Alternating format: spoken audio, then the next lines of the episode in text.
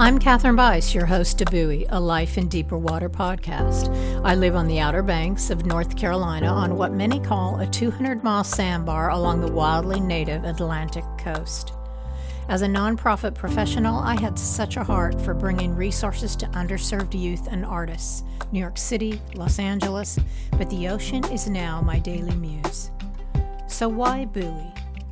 To bear my witness to a seaworthy faith, one witness of God's divine persuasion in our deep blue lives. I seek faith that rocks with resilience.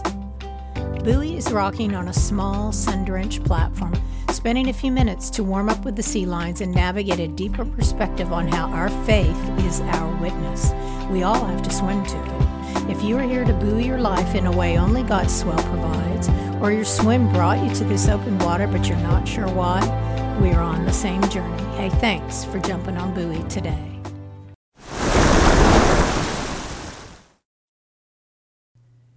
Welcome to Buoy, a Life in Deeper Water podcast, episode 41 Five Sparrows and My Dog. God Loves Justly. Hello, human.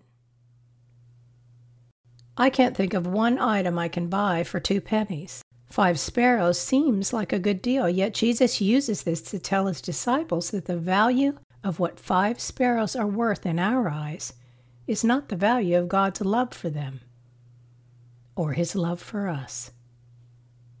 It is his will to compare a sparrow to each of us, that if God will take care of all those little birds, so common to Hebraic life, and to us now, he will take care of us. Sparrows were a common creature in the doorways of the cities of Jesus' homeland. His community of men, women, and children were used to seeing them, so many of them flying around, landing on familiar fences, scurrying through the brush, resting on a roof, a pot, a plant, a windowsill. Here's what Jesus said Luke 12, 6 and 7. Are not five sparrows sold for two pennies? Yet not one of them is forgotten by God. Indeed, the very hairs of your head are all numbered. Don't be afraid. You are worth more than many sparrows. All this to compare the worth of this tiny little bird to the worth of a human. That if he takes care of them in a way that gives them food, protection, rest, and companionship, that for us he will do so on a grander scale. A scale that meets the needs of my life in flight. For every time I'm hungry, he finds food. For every time I need protection, he protects the important things. For every time I land, he makes good on my view, my perspective, the solidarity of my positioning, my stance, like a bird on the highest branch of a neighborhood tree. For the time I landed in an unexpected and what felt like a very unprotected place. I've tried three times to prepare this episode. I can hardly get through it but I've come this far. I feel a sense of relief on my horizon. This is the story of Sienna and Chianti, two soft coated Wheaten Terriers. At the time, we were living in Los Angeles. We drove three plus hours to get Sienna in 2015, followed by a trip to the airport to pick up Chianti in 2018. Two amazing canines, so different in personality yet carrying the familiarity of the Wheaten breed in such delightful ways. They took corkscrew naps in the same way. They posed with their long, lanky forearms as if sisters. They had the same, what we call bear paws. Same gray highlights on the bottom of the ears and around the mouth. They did the same energetic jump to greet a human face. It is called the Wheaten Greetin'. They loved each other for two plus years, rousting throughout the house, the patio, the grass, in a feisty kind of way. Puppy and young dog banter, but it increasingly became more about alpha needs, human attention, and territory. As the challenges escalated, we eventually spoke with a trainer, but for me, it was too much.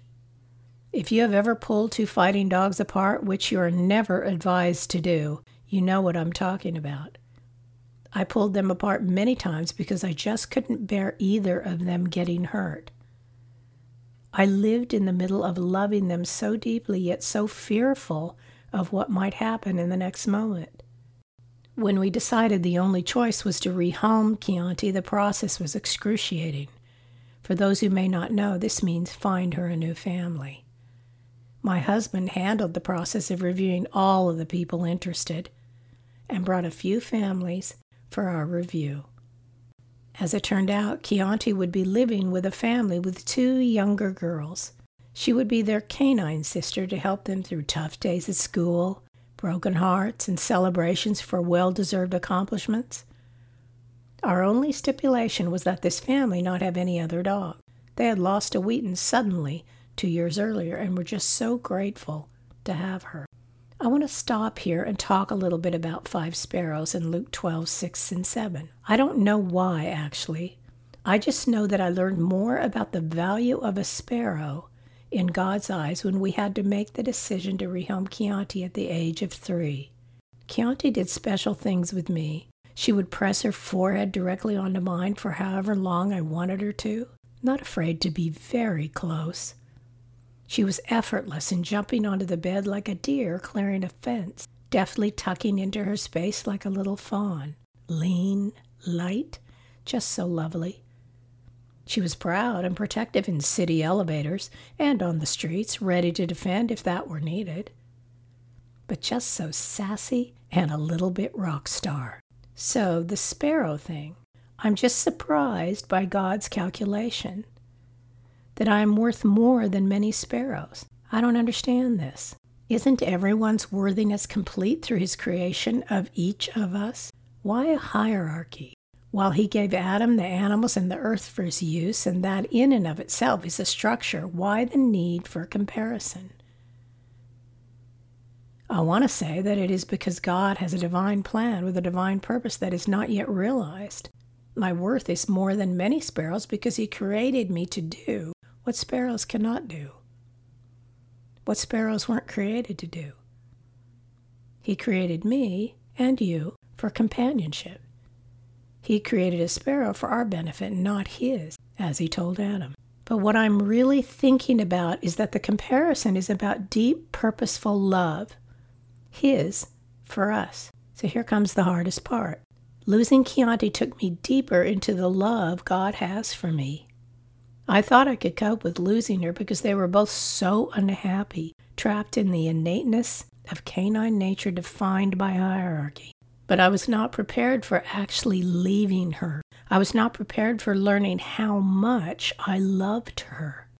When we left her at the park with her new family, I felt a desperate weight fall on me. I felt like I was suffocating. I couldn't believe I was leaving her. I was nauseous. I felt like I had given someone my child, that she wouldn't understand, that she would cry for us, for me, and for Sienna, even in the midst of challenging Sienna for the alpha position. We stopped at Costco on our way out. I sat with Sienna, watching her beautiful amber eyes, knowing she did not yet know what was going on. When we started home, we had a flat tire. That seemed just, well, cruel. When we finally made our way up the driveway, the minute we let Sienna out, she went looking for Chianti, expecting her to come bounding toward us on the side deck as she would do, because it wasn't that they weren't a pack, they were. For days, I was full of panic, heartache, completely overwhelmed by sadness and the finality of leaving her. I felt like a failure, like I could have made the situation work out. I wanted to go get her. I wanted an update on her every hour, but heard nothing for three days. It was unbearable. Finally, I texted and received a couple of photos showing her on her new porch in Pittsburgh. So far away. I clicked on those photos a thousand times. It was in this moment that the words of Jesus about sparrows popped into my mind, not to comfort me, but to reveal to me how our Heavenly Father loves all that He has created. He loves justly. That's the comparison. The only reason I can talk about this now is because I can press pause and regain my composure. But you can't do that in real time, can you? The heartache is real and always a fresh reminder of how I want to love. It's like I have a little Chianti sparrow fluttering around in my heart. There is one other mental construct, sorry, but that's how I think about it, a mental construct that balances my aching heart on this pretty much on a daily basis. My husband said in the midst of my pain, We will always have the time we had with her. We will always love her. This is when how the Greeks treat verbs is needed. Look that up. There are a lot of people in this world who are not dog lovers. Dogs have much to teach about how to love, yet maybe it's not a dog for you. I get that. But I'm sure of this God will show you how to go deeper in your love for others by showing His love for you through others. It might be a human, an animal, or something from His creation. Our God is the master of revelation. He will teach you about His deeper love. I'm ending with an unlikely story Job. In his tragedy laden trials, Job declares, Job 12, 7 through 10, But ask the animals, and they will teach you, or the birds in the sky, and they will tell you, or speak to the earth, and it will teach you, or let the fish in the sea inform you.